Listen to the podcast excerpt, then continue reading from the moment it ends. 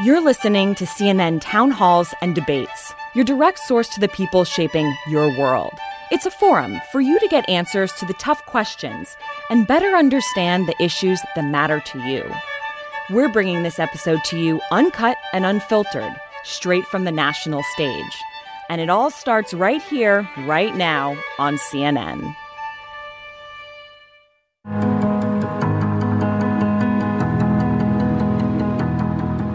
Welcome. I'm Anderson Cooper in New York.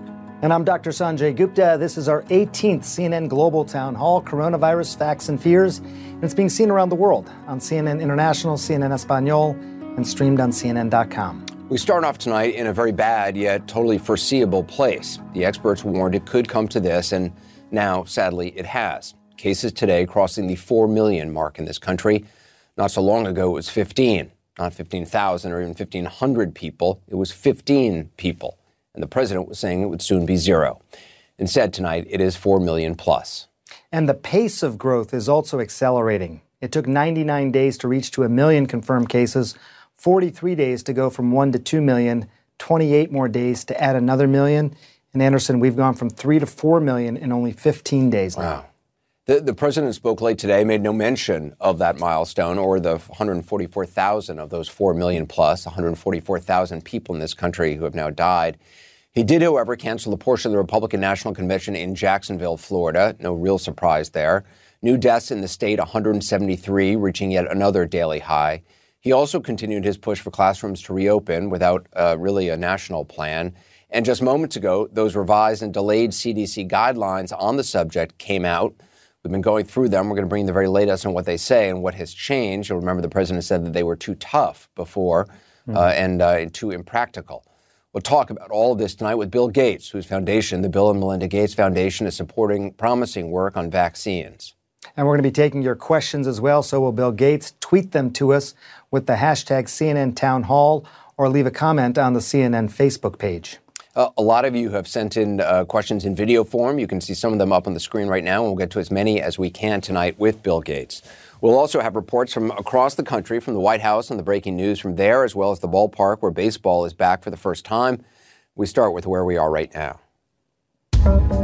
More than 144,000 people in the United States have died of the coronavirus. The CDC is estimating that number will surpass 150,000 in the next three weeks. It's so important to get the message out. We're still at the beginning of this pandemic. 23 states in the country are seeing a rise in their numbers. Texas saw a record number of deaths this week, and hospitalization rates are up across the country. California now has more confirmed cases than New York. Officials there are still considering a widespread stay at home order.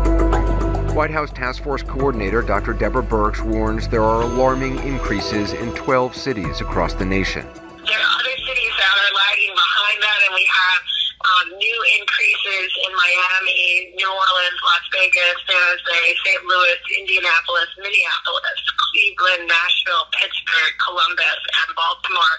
So we're tracking this very closely. Birx said aggressive steps are needed to control the virus. At least 30 states now require wearing masks in public. Social distancing and masks remain key as we wait for a vaccine. And officials say there is progress on that front, but even if a vaccine proves to be effective, public health officials warn this virus may never go away. I think we ultimately will get control of it. I don't really see us eradicating it reality check from Dr. Fauci. Uh, Sanjay, where do you think we stand tonight? Well, Anderson, even though these last five months have felt like five years, uh, we are still very much in the early days. And look, the pandemic is picking up speed. Uh, one professor described this pandemic as a large ship. When a large ship like that first starts to move, it can be relatively easy to stop. But as it gains speed and gains momentum, it's harder to stop even if you slam on the brakes. So it's going to take more extreme measures now, and it is going to take patience. One of the more alarming things we heard today was that the CDC is now saying COVID 19 will be among the leading causes of death in the United States, just behind heart disease and cancer. But more deaths from this than diabetes, Alzheimer's, and stroke. Imagine that for a disease that didn't even exist in humans until the end of last year. And despite all that, we still don't have nearly enough testing. Instead of doing surveillance, we are just now using tests to point out spots in the country where there is bleeding so we can try and apply some pressure to the wound. Anderson, I was in the operating room this week, and, and despite the fact that we could do brain surgery on someone, we could get all sorts of tests ahead of time from coagulation numbers to a CT scan. We still couldn't get a COVID result fast enough, meaning all of us surgeons, nurses, anesthesiologists, we all had to use up PPE to try and protect ourselves. That is no way to stop a pandemic. Finally, Anderson, we, we know the mental health of the country is also increasingly fragile. Last year at this time, one in 15 Americans reported they had depression. Now they say it is one in four. So it's tough all around on all of us. Uh, but Anderson, I got to tell you, you know what makes me happy? Uh, getting these pictures that you send every now and then. That, that really does bring a smile to my face, and thank you for sharing them. Yeah, that's uh, that's Wyatt. He's, he's uh, cute. Yes, he has no idea of anything that's going on outside, and I'm very happy about that. But he's uh, yeah, that's my favorite picture. He's he's really quite adorable. Um, he smells like milk. Like I feel like he's so full of milk that like if he got accidentally cut, it would be milk that comes out. right. um, yeah, uh, he but, is a curious, adorable boy. Yeah, my favorite is waking up and and like getting to his room in the morning to be there when he wakes up because that's it's it's there's nothing better. Anyway, well, thank you, Sanjay. I appreciate that. Of course, thank you. Uh, more now on the president's announcement today that the Jacksonville, Florida portion of the Republican National Convention will not be happening. CNN Chief White House correspondent Jim Acosta joins us now. So, Jim, uh, let's talk about how this came about, because originally, again, it was supposed to be elsewhere. Yeah, Anderson, I think some of this started on Monday. The uh, the sheriff down in Jacksonville, the local sheriff, uh, announced to uh, that community down there that he did not have the resources available, the staffing available to police essentially and provide security for uh, this Republican convention down in Jacksonville. And I talked to a, a convention official earlier this evening who said uh, the, the sheriff making that announcement and uh, that sheriff being tied uh, to local politicians in that area who also had concerns about this uh, that some of those concerns were being relayed to Republican officials down in Jacksonville. That was being communicated up to Washington inside the Trump campaign and over to the White House. And it, I talked to this uh, convention official earlier this evening, Anderson, who is describing a scene of chaos, saying the situation is chaos inside the RNC right now after the president pulled the plug on Jacksonville, uh, saying that there are some staffers who are down in Jacksonville who don't know what to do now. They don't know whether they should go home, whether they should go to Charlotte, where uh, the Republican Party and the Trump campaign were planning to have uh, delegate meetings uh, for the Republican Party around the, the, nomination of President Trump for a second term. Uh, and in the words of this convention official, Anderson, uh, this is a quote multi million dollar debacle and who knows where that money could have gone. Uh, this convention official essentially saying they've spent millions and millions of dollars on hosting this event in Jacksonville. It could have been better spent on perhaps fighting against this virus. Jim, did they say what the rationale was really for moving it? Well, the president had this news conference, Sanjay, over here at the White House earlier this evening, and he was saying that, you know, he uh, just could not, in good conscience, uh, have a, a, speech and a party down in Jacksonville uh, given all of the health concerns. Uh, but truth be told, Sanjay, and, and, you know this, we've all been following this for, for weeks now, the president moved this event down to Jacksonville because uh, the uh, officials in Charlotte, North Carolina, where the convention was originally supposed to take place, were not bending to the president's wishes to have a big, splashy convention in the middle of the pandemic. And so the president really put himself in this position. He's been his own worst enemy at times in fighting this virus. He wanted this down in Jacksonville, Florida, and then that state became, as you know, Sanjay, just one of the biggest hot spots in the country mm-hmm. with cases surging. And so the president had to pull the plug. But talking to this convention official earlier this evening, this is a very uh, depressing move by the president because they were getting eager uh, to, to have this party for the president. Now they can't do it. But uh, Sanjay and Anderson, one thing I will tell you, talking to this official, and I think it, it is pretty telling, uh, there are officials uh, inside the RNC who weren't even sure they were going to show up for their jobs down in Jacksonville because they were so worried about this virus. So this this really spun out of control for the president. Jim Acosta, appreciate it. Coming up next, uh, Randi Kaye, who is in Florida, where the convention will not be. Uh, let's talk about the situation in, in Florida, Randie. It's pretty bad, Anderson. So it's no surprise that uh, the president would cancel that uh, that convention. Uh, 10,249 new cases and a record number of deaths, 173. We are reporting today. That brings the total to more than 5,500 deaths here in the state of Florida. And we're getting word just yesterday: a nine-year-old girl becoming the fourth minor to die from COVID.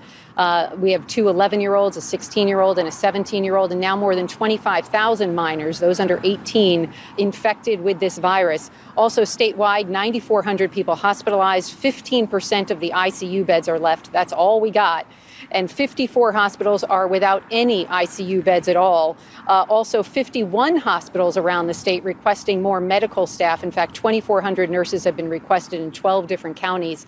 And in Miami Dade, the worst hit county of all here in southern Florida, the positivity rate is 20%. About 2,000 people are hospitalized in that county. And Sanjay, they have completely run out of ICU beds. They're now converting regular beds to uh, ICU beds in, that hosp- in the hospitals there. I mean, yeah, it's tough to find the space. And where, and where are you, uh, Randi? Are you in some in front of some sort of stadium there? What's what's going on there?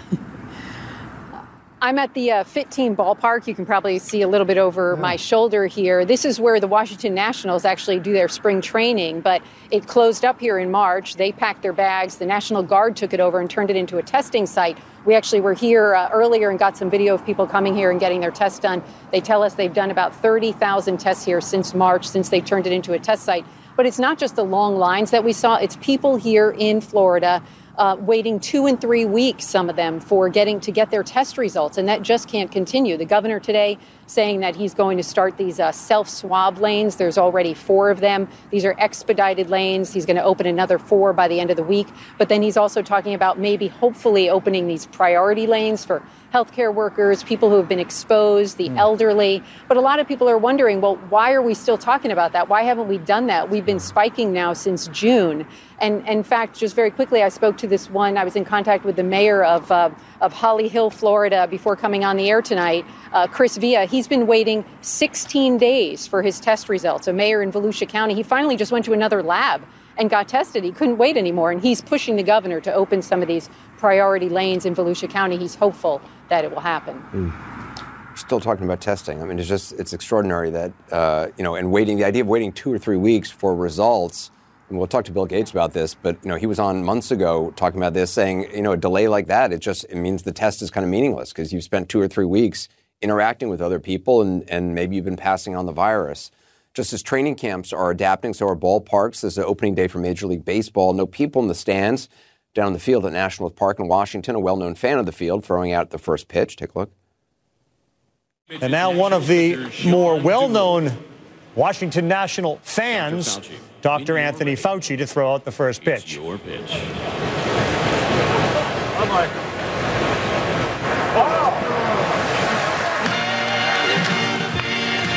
Dr. Anthony Fauci. Dr. Fauci throwing out the uh, first pitch. I'm no sports expert, but looked a little wide to me. A little wide, a uh, little uh, low in the ground. I've, I've, heard it's really hard to do that, though. Um, I have a friend who did that, and yeah, it hurts really hard. Uh, the, he's threw out the first pitch. He was invited to the stadium, no longer invited to attend the president's briefings anymore. Neither he nor any of the uh, scientific authorities permitted to be in a position to correct anything the president might say at what used to be the uh, daily coronavirus task force briefings. Dr. Fauci's presence at the ballpark obviously says something about where we are at the moment. So does the fact that just today we learned that one of the Nationals' young star outfielders, Juan Soto, has tested positive for the virus. CNN's Tom Foreman is at the ballpark for us tonight. Tom? Hi, Anderson. You rarely see the ceremonial first pitch an attempt to walk the batter, but nonetheless, that's how it went. This is the strangest opening day for Major League Baseball ever, frankly. And this will be the shortest baseball season since the 1880s. They're only going to play 60 games, which is about a third of the season. The goal here is to keep most of the teams playing in a general region so there's not a lot of travel. There will be all sorts of health protocols. Players will be checked for COVID every two days. They will have temperature checks every day. They will not be allowed to mix it up on the field. There's no spitting, there's no high fives. And even though you heard some noise there when Dr. Fauci was throwing out the ball, there are no fans. Mm-hmm. Fans are remote. There are cutouts of fans in the stands, and people at home can use their computers or their phones to tap an app to indicate if they like something or don't like it, and sound will be piped into the stadium to give a sense of how fans would be reacting. But as I said, no matter how you do it, the strangest opening day of baseball we've ever seen. That's and I, yeah. and I should point out as well. I, th- I think the, the NBA and the NFL, excuse me, are also uh, preparing to return to play. Uh, the NBA is talking about this bubble approach. What, what are you hearing about those other precautions, Tom? The bubble approach is really a, a, novel idea. Basically, they're saying let's get everyone together down there at Orlando. Let's sort of screen everyone in safely, and then let's keep them in a sealed, sort of screened environment while they all play against each other in a limited forum, basically. And, and in doing so, with teams that were selected because they had a chance of being playoff teams, we'll winnow it down, move toward a playoff, and have an NBA playoff if if nothing goes wrong and they don't have some breakout of the disease that drags it all to a start, stop. The NFL is even more complicated. They have a little more time till they would start uh, in September.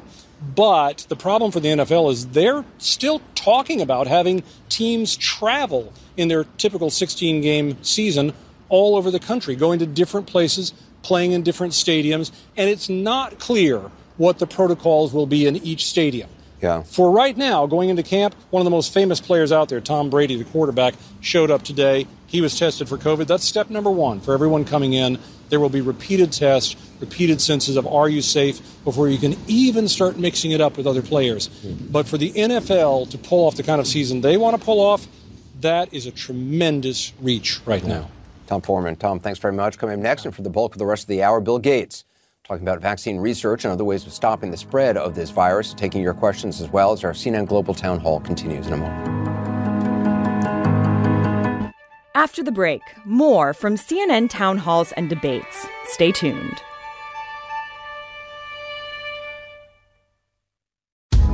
This is our 18th CNN Global Town Hall. It's obviously happening in a far darker place than anyone would have hoped. More than uh, 4 million Americans have so far been infected.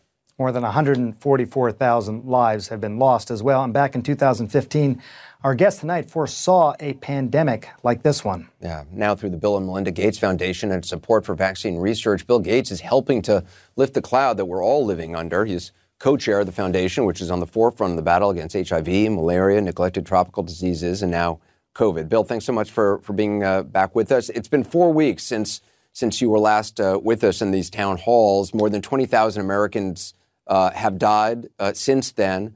Uh, since we last spoke, uh, this disease, a million and a half more have become infected in those in that time. It's certainly clear we're in a worse place than we were back then four weeks ago. I'm just wondering to you what stands out right now in terms of where we are in the trajectory of this. Well, the infection rate in the U.S. is deeply troubling because the summer, when it's warmer, when people are indoors more, actually it's easier to reduce the infection than it's going to be out in the fall. And right now, those infections are largely in young people, which means uh, the death rate, although it's come up, uh, is nowhere near its peak.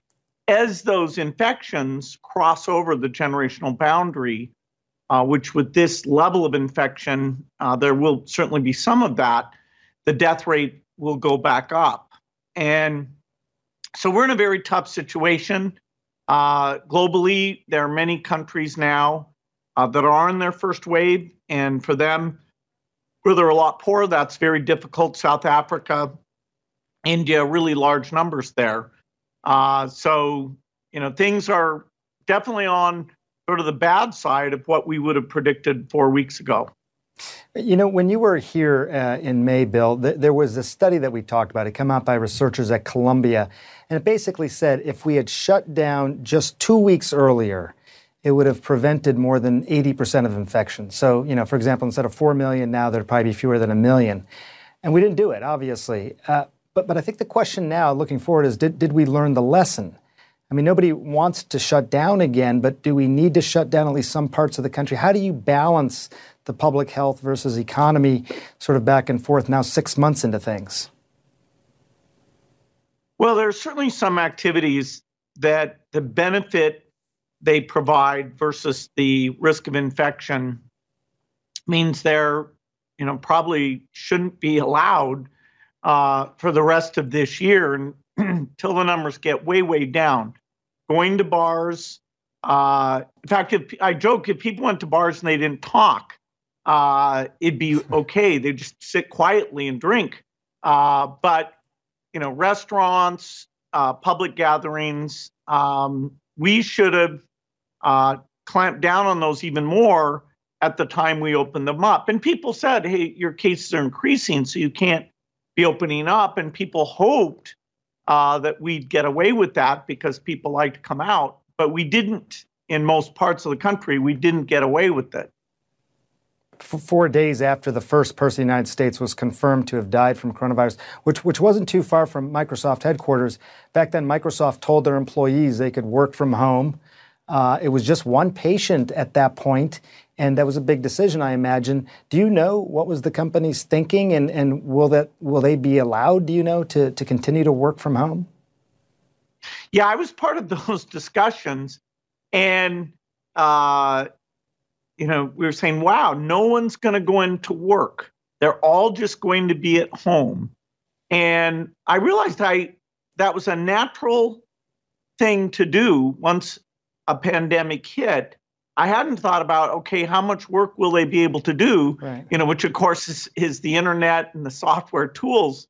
Uh, that's worked out better than I would have expected. That is, for office workers, including programmers, uh, the lack of productivity from being at home is not very high. It's a little tougher for new employees. Uh, you have to work hard to get the camaraderie and, and make decisions. But uh, I think those office workers will be amongst the last to go in. And so there's no known date for either the, the foundation employees or the Microsoft employees to go back right now. Uh, I haven't been in either of those offices uh, since that that day in March where we said, wow, no one's going to go to work. Do you think it's going to continue like this? Not just, I mean, for the foreseeable future in terms of, you know, until there's a, a, an effective uh, vaccine, effective treatment. But I mean, there are a lot of people predicting the death of American cities, uh, the, the death of office life as, as we know it. Yeah, I wrote a book a long time ago called The Road Ahead, where I said people, cities would be less dense because uh, people would do digital working. And uh, up until recently, that trend was the opposite of what I predicted. Cities mm. got more and more vibrant. I don't know how we'll strike that balance when we get out of this, but the there are there are three innovation tracks uh, innovation and testing, which is still way behind and much worse than people think, because if you don't get the results within 24 hours, it's basically a useless test. Innovations in therapeutics and innovations in vaccines. And so we're in a race here to get those things uh, uh, quickly, uh, because if, if we didn't have innovation, I would not feel that good about uh, hmm. where this is all headed, because people's willingness to change distancing, you know, it seems hard. Uh, we just haven't had the message, the leadership in this country, like uh, many other countries, uh, including some like Australia, that you know aren't that different, or Germany that isn't that different, uh, that have, have really done a great job. You you you mentioned uh, I thought it was really interesting just the productivity you say didn't really necessarily uh, go down, at least for established employees. I'm just really curious about that. I don't know if you heard the president's remarks today about online learning uh, versus in person learning. Just, just take a quick listen. I got a question about this. One study estimates that due to school closures last spring, the average student will begin this school year roughly 35% behind in reading compared to the typical year and more than 50% behind in math. It's been a big question I've had, and my wife and I talk about it all the time. I mean, how much of a of a gap is online learning causing versus in person learning? You heard the president. I mean, 35, 50% behind. Is this something we have to ex- accept, or do you think technology will improve and the education will improve? Yeah, the president was reading uh, from a report there, uh, and it's it's it's absolutely valid the what you see is this gigantic disparity which is that the younger the kids are, the worse online works for them. The less resources they their school has, so inner city schools versus suburban versus private, and the less that the teachers were given time to prepare for online, uh, the worse it is. And so, I absolutely feel that younger kids, inner city kids, as we're thinking about what should resume, uh, that should be a very high priority. There are actually private schools that uh, had experimented with online, whose kids have internet, who you know they've got a place in their home. Uh, they are able to deliver most of the learning, and you know so those schools aren't suffering the same deficit. So it strikes along the same hmm. lines of inequity that we see in almost everything in society. Uh, the the CDC just released their new guidelines. The, uh, for viewers, the president had said that the other ones were too tough, um, uh, too expensive. Uh, I, I, think you would want tough guidelines, but that that's another matter. They've released now new ones for reopening schools, and in it they state, "quote There is mixed evidence about whether returning to school results in increased transmission or outbreaks." Do you think that's true, Bill? I mean, is is is the evidence mixed on, on this? The data from South Korea, where they studied 56,000 cases, and the data from Israel, where they open up the hospitals, uh, the high schools, is quite negative on this. On the other hand, the Nordic countries, uh, who tracked it quite well, who had a very low level of virus infection at the time they did these reopenings, and they started with the youngest kids. They didn't see that same connection. The real problem comes is, as an infection gets uh, connected to someone who's older. So if the teacher's uh, over 65, if that kid lives in a multi generational household where it's not easy to separate the kid from the older person, that's the part of this that does create real risk. Now we have this huge benefit of having those kids in school. And so this is going to require some judgment. It's not going to be close all schools or open all schools. There are various things about having half the kids go in uh, one week and then half the other week so you can space kids out and things like that. There are things that are will be tried. There's a lot to be learned from the way that Europe did it. Europe didn't just go back to normal school activity. They went to modified uh, approaches uh, I'm glad to hear there's likely to be some money for schools on a bipartisan basis in this next bill because funding some of that and uh, spreading best practices there will mean we can reduce the education deficit. And, and, it's worth pointing out as well that if you have a lot of virus circulating in your community, regardless, I mean that that's a problem. Even if kids don't necessarily transmit as much, it could s- certainly add fuel to that you know that that viral fire there. Let's talk about the vaccine t- timeline. W- what are your thoughts now on the vaccine?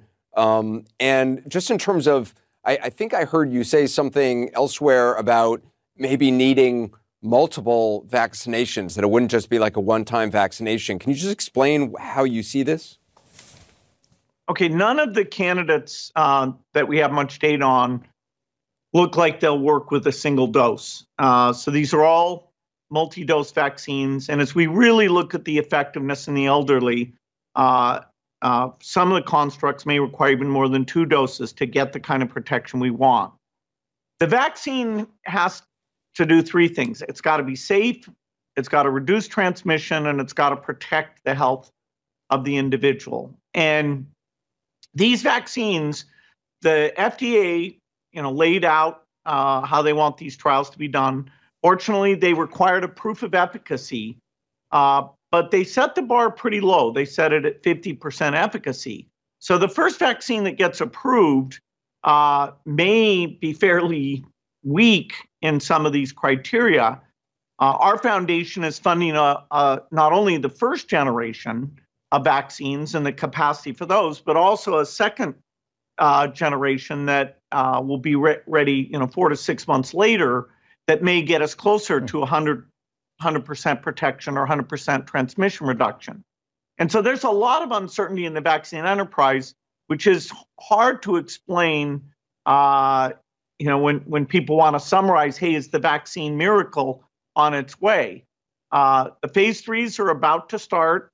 Uh, they've defined a criteria uh, that is about infection plus symptoms that's a bit different than the two goals. And so the error bars for uh, how impactful that vaccine will be are still pretty high. Um, you know, with the right safety profile, absolutely getting that out will be the beginning of, of the end, particularly if we get it to the right people and we get it out to the whole world. You know, part of the reason we, we, we want to talk to you as well is obviously you're someone who is funding one of the biggest vaccine efforts out there. And I'm curious when you're having conversations uh, with people, you know, within these, these, these institutions, what are the conversations about and what steps are you, you taking as a large funder to ensure that, that you're going as fast as you can without compromising the safety of the vaccine? Well, the the speed, a lot of that will relate to building factories in advance and building them before we know uh, which vaccines will succeed. With vaccines, uh, the factories are somewhat different depending on which construct it is. Sadly, you can't just build a generic vaccine factory. And so, you know, the discussions with AstraZeneca, Johnson and Johnson, uh, Novavax, Sanofi about okay, can you have factories not only in the US, but the US actually has done a good job funding, but some in Europe, some in India, uh, make sure that that we're going to get out there. So that a big part of this uh, for us is making sure these vaccines work uh, for everyone. We're even doing fun, helping to fund trials in South Africa to make sure that you know when you've got a population that's got different diseases, uh, more malnutrition, you know, more HIV, is the vaccine, you know, as effective there? So the getting the trials done uh, is big, and then having those factories and having resources. As yet, uh, the money to uh, buy this vaccine for the poorest in the world hasn't been assembled. Although I'm talking with a lot of uh, uh, uh, people in Congress that can that can this, which would be less than one percent of the money, be allocated in this next uh, relief bill? You know, everybody is trying to figure out their life for the next, you know, not just days and weeks, but for what does the next year look like? I'm personally trying to wrap my mind around, you know, I'd sort of had this thought early on that, okay, well, maybe by the fall of 2020, uh, you know, we're going to be in a very different place. It doesn't seem like that. And in fact, it seems like only in the wintertime, it's only going to get worse uh, unfortunately. It's at least uh, it's not going to be helped by, by the weather. Just personally, what is your timeline? What do you think the next does the next year of our lives for the next six months and the next first six months of 2021 does it look like the last six months?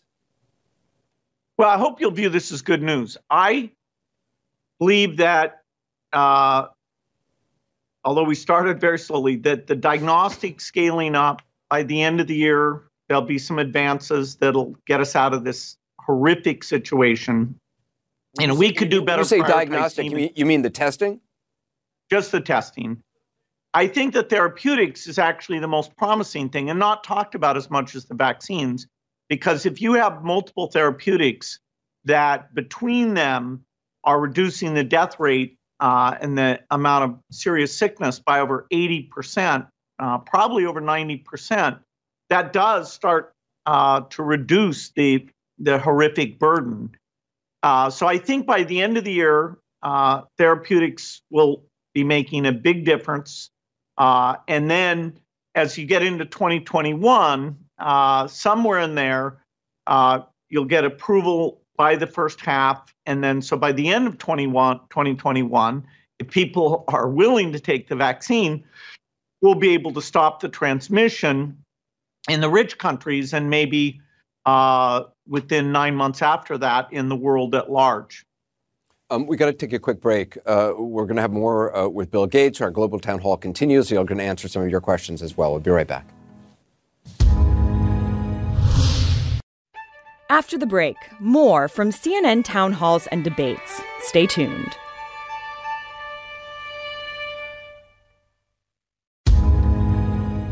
We're We're talking tonight, CNN Global Town Hall with Bill Gates, with the number of coronavirus cases passing 4 million today in this country and more than 144,000 lives lost here. And we've asked you, our viewers, to send in questions for Bill Gates, and you did, sent a lot of them in. So let's get right to them. Uh, we'll start with Ricky in Florida, who sent in this video. Let's take a look. Based on the learnings and experiences of the Gates Foundation and overcoming the lack of trust that some societies have had in getting vaccines for diseases such as polio, what suggestions or advice would you give U.S. health officials to help them to convince the nearly 50% of Americans who say that they would not get a COVID 19 vaccine if it were available today that it is safe? That's a great question, Bill. I mean, uh, lessons from around the world. I mean, polio, uh, vaccine hesitancy is not unique to the United States. What what what would you say? Yeah, the tactic we've had to use in the polio campaign is to figure out people's trust network. Uh, is there a religious leader or a tribal leader that they trust? And then to have that religious leader, uh, they are, you know, sincerely uh, a believer in the polio vaccine stopping that paralysis, that they not only speak out about that, but they set an example. In that case, it's a, a vaccine for children, so they give it to their own children in a very visible way. And so when we had a horrific problem with that in Nigeria, uh, it was teaming up with those uh, traditional leaders that eventually uh, got rid of wild polio uh, in all of Nigeria, which was the last place in Africa. So it's it's reaching out and understanding that that web of trust, and it you know required huge effort, many years. Uh, here, you know, we want to convince people, at least over eighty percent, uh, to take this vaccine, you know, next year. So you know, I hope we figure out who the influencers are. Right. I think a lot of communities are saying right now, who are those trust leaders in our community, our society, whatever. I mean, the other thing that you, you hear is that there's this hesitancy, right? They, they, will get vaccinated, yes, uh, but we're going to wait for the second generation of vaccines to come out because that'll be safer. Uh, what do you say to that? Any validity? Well, when you take a vaccine, you're benefiting yourself in terms of uh, reducing the chance you'll get sick. Uh, with all medicines, there's some risk, uh, very small in almost all cases, but some risk you're taking, like you know driving a car, doing a lot of things, and you're also benefiting other people because you, the vaccine, reduces the chance of your being a super spreader or transmitting the disease at all. And so it is a community based thing uh, that I hope people, you know, looking at what the FDA has done and that there weren't shortcuts taken. Uh, there may be pressure, there may have been pressure, there may be pressure, but so far they're not doing that. Um, they're insisting on a efficacy, lots of testing in old people, uh, and so I do think people have a tendency, you know, to say this is almost like war. We've got to help our fellow citizens. Um, so, you know, I think we'll get the numbers down, although when they pull right now, you know, there's almost 40% of people have at least a little bit of hesitation. Hmm. Um, I was reading the New York Times. There, there are 16,000 Facebook posts espousing conspiracy theories about you and the virus. Uh, the, the, these, and I mean, I've seen these things. Uh, they're liked or commented on 900,000 times. On YouTube, the top 10 videos that spread lies about you had almost 5 million views. It's also pointed out that according to Zignal Labs, which is a media analysis company that tracks this, misinformation about you is the most widespread of all coronavirus falsehoods. Uh, so there's a conspiracy theory that uh, one, uh, uh one of our viewers uh, asked about. I just want to play that, that sound.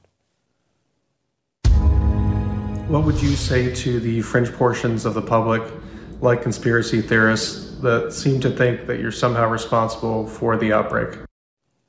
there's also a conspiracy theory that you're pushing vaccines because you're going to inject people with a tracking device when they get the vaccine. It's all, it's all part of a so called globalist plot to control the world.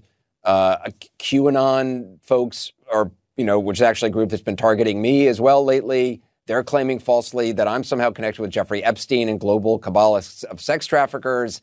It's insane. What what do you say to people who believe this stuff? Because I mean, I'm sure you are inundated by I am by people direct messaging me just insane stuff. Yeah, the combination of having social media uh, spreading uh, things that are very titillating, uh, to have this pandemic where people are uncertain and you know there's they they prefer to have a simple explanation. It's meant that these things are really uh, you know millions of messages a day, uh, and people like myself and Dr. Fauci become the target. Often, the clever thing they do you know, our foundation has given more money to buy vaccines to save lives uh, than any group. Uh, you know, so you just turn that around. You say, okay, we're making money and we're trying to kill people with vaccines or by inventing something. Uh, and at least it's true we're associated with vaccines, but you actually, you know, sort of flipped the connection that we have there. Um, you know, I'm I hope it doesn't create vaccine hesitancy. I hope, you know, this whole story of innovation that's going on that we do get the benefit of that. It's really the only good news I'm bringing you today is that the diagnostic therapeutic and vaccine innovation, these amazing private sector companies uh, without the coordination you would have uh, liked, but they are doing it. Uh, and I do think people uh, on the therapeutic side will be surprised. And, you know, these are well meaning people. You know, this is a time where people are uh, doing great work. And, you know, so I hope the conspiracy stuff dies down. Uh, it's it's really the numbers kind of blow my mind. And it's not just the fringe people that you would uh, normally think of. It's not at all. I mean, I can tell you, I, I, get stuff from people who seem, you know, they have lives, they have families. I don't know if they genuinely believe this, or they've just been misled. But, um, you know, and for me, it's, you know, I, they claim I'm, I was on Jeffrey Epstein's airplane and going to his island with Tom Hanks, or, or I mean, just just insane, crazy stuff. Um, what do you? I mean, do you think? I know internet companies are looking at, at, at this. Do you wish that they would play a role in, in taking stuff down, which is as demonstrably false? Because I mean, it does have real yeah, world, some... you know, it does have real world uh, uh, impact on on vaccines, or you know, a nut showing up to a pizza parlor in Washington D.C. with a gun. Yeah, in some cases they are taking things down. Um, you know, it it's a bad combination, a pandemic and social media and people looking for very simple explanation. Who's the bad guy here? Um, and a lot of that's been connected to politics, um, more in the U.S. than in other locations. Um, and you know, of course, vaccines weren't uh, popular with everybody even before this all all started. So uh, I you know I'm a big believer in getting the truth out, and if if but it's it's kind of not as titillating to say, you know, uh, Cooper is innocent. Uh, oh well, uh, you know that's not as exciting. You don't forward that to quite as many people uh, as you do yeah. um, the the the accusation. Yeah. Some, sometimes the misinformation travels faster than the virus, it seems. Um, let's see if we can get to another question. This one is coming from a, a doctor in Arizona who writes this our focus, and rightfully so, has been on the current situation fighting the spread. How much time and resources have been employed to research post COVID health complications? And uh, what specific health challenges, complications are you most concerned about? Bill, is this something that you've thought about or looked into? Well, certainly our foundation has a lot of biologists because you know, seeing how this disease progresses, that gives us the clues to which therapeutics are going to, to stop the disease. And, uh, you know, like many things, like masks, we're smarter today than we were four or five months ago. Uh, there's an element that's the lungs, but it's broad inflammation and a lot of clots. Uh, there's an element that's autoimmune, about 20% of the cases, particularly the younger cases. And so we're we're coming up with diagnostics that differentiate the course of the disease.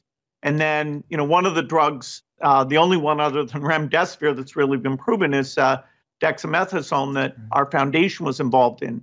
That's for that inflammation stage. So it's the late, the late stage of disease. So these understandings are coming. I get you know journal articles uh, four or five a day that uh, you know I don't read every word of, but it they scientists are doing a good job getting a sense of where we need to intervene. Early stage disease, it's clear. Antivirals, antibodies, cutting down the viral load that helps a lot. As you get to later stage disease, the virus actually isn't isn't the problem anymore. It's the cascade of events uh, mostly connected to clotting in the immune system. And so, uh, you know, part of the reason the death rate is down is we know to use ventilators less. Uh, they use anticoagulants more. They use oxygen earlier. They look at the pulse ox. So the medical profession is is getting smarter every week, uh, and eventually they'll be armed with the amazing therapeutics. Good question from uh, Cameron uh, from Virginia, which reads What lessons have you learned from COVID 19 that'll influence how you allocate future funding for pandemic prevention? Well, the goal in 2015, when a lot of people in the global health community, including myself, spoke out, was to have practice that we would say, okay, uh, if you want diagnostics, what do you do? Well, the answer is you get the commercial labs to ramp up. Uh, but in the US, they actually put a roadblock in front of them, made it harder at first. Uh, and you know, CDC had limited capacity and even wasn't able to deliver on that. So the you know, just like you do war games, uh, you know, getting ready involves going through the scenarios. We will invest, and I know the U.S. government, other governments will, in having vaccine platforms that get us very rapid results. Likewise, next time we'll be able to scale up diagnostics 10 times faster than this time. And hmm. antivirals and antibodies, we'll be able to do those more quickly. So, so you think we'll learn the know, lesson? It's sad, it, it's sad that it took this, you know, the, these deaths, the economic pain, the divisiveness that, you know, we're, we still aren't sure how quickly it'll end. But the R&D priority and the, and the potential to solve these things is absolutely there. And that's why I was excited in 2015 that if, you know, even if tens of billions had gone into these things, uh, this is exactly the kind of thing that could have been stopped before it did uh, significant damage. You, you do think so these lessons you think will be remembered because it does seem like at times we have a short short attention and short memory when it comes to this. Do you think it'll be remembered or remembered or will they you think fade away as this pandemic fades away? Well, this this one will be remembered, uh, and you know if it happens in your generation, uh, it, the priority of this funding, you know, I'm already seeing big big changes in how people think about this. Medical science, as you know, actually is moving at a very good clip. So things like heart disease and cancer, you know, there's exciting improvements there. There's some tough things like uh, diabetes and Alzheimer's, but even those uh, are going well. And our foundation on infectious diseases, you know, we even talk about malaria eradication as a, a thing this generation can get done. So the understandings are improving, the tools will be there.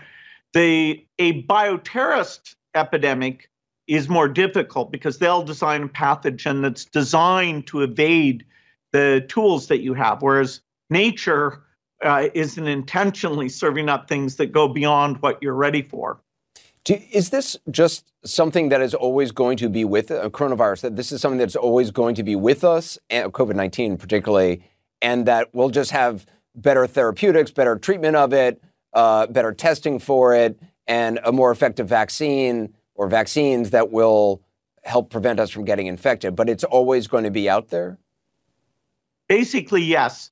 There are there is a disease, smallpox, that we completely eradicated, and it's amazing. I was looking at the flu data. The flu's down in the southern hemisphere now.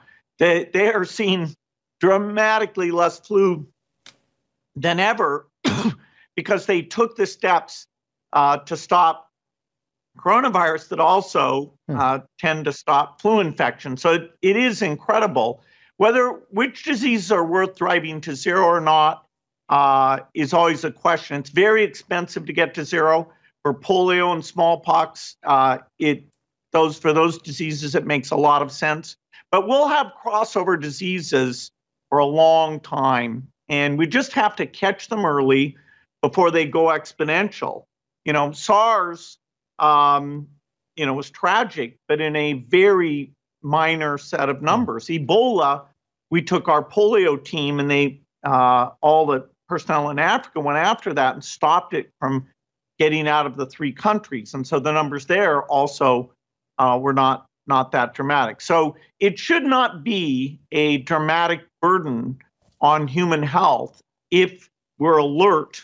Um, you always worry that it'll start in a country with a very bad health system. So you worry about Africa. Here with China, even though you know you will debate uh, how quickly they moved, at least hmm. you know once they really saw it, they had the capacity uh, to you know share the virus yeah. and and and take dramatic steps. Which when Ebola breaks out in Africa or other pathogens, it can fester a bit longer yeah. before it's clear. Well, you, you leave us with some hope tonight of better therapeutics, uh, you know, better testing by uh, the end of, of this year, uh, and then uh, vaccines in multiple stages. That's something uh, makes me uh, hopeful, and which I wasn't when we started this night. So I, I appreciate you being with us as always. Thank you very much. Thanks, Bill.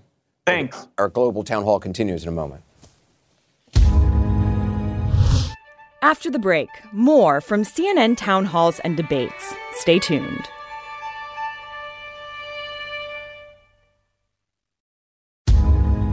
Sanjay, I want to thank you as always. I want to thank Bill Gates for giving us not only his uh, time to answer our questions, but also uh, our viewers as well. Thanks to those of you who wrote in with your questions. If you didn't get your question answered tonight, the conversation continues at cnn.com slash coronavirus answers.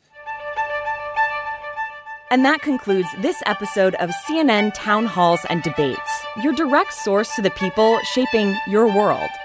To make sure you're always a part of the conversation, subscribe on Stitcher, Apple Podcasts, or your favorite podcast app. For even more updates, follow us on Twitter at CNN Podcasts. Now streaming exclusively on Max, a new CNN flash doc about the album that has Nashville talking, Call Me Country. Beyonce and Nashville's Renaissance. Watch it at max.com slash call me country. Max subscription required.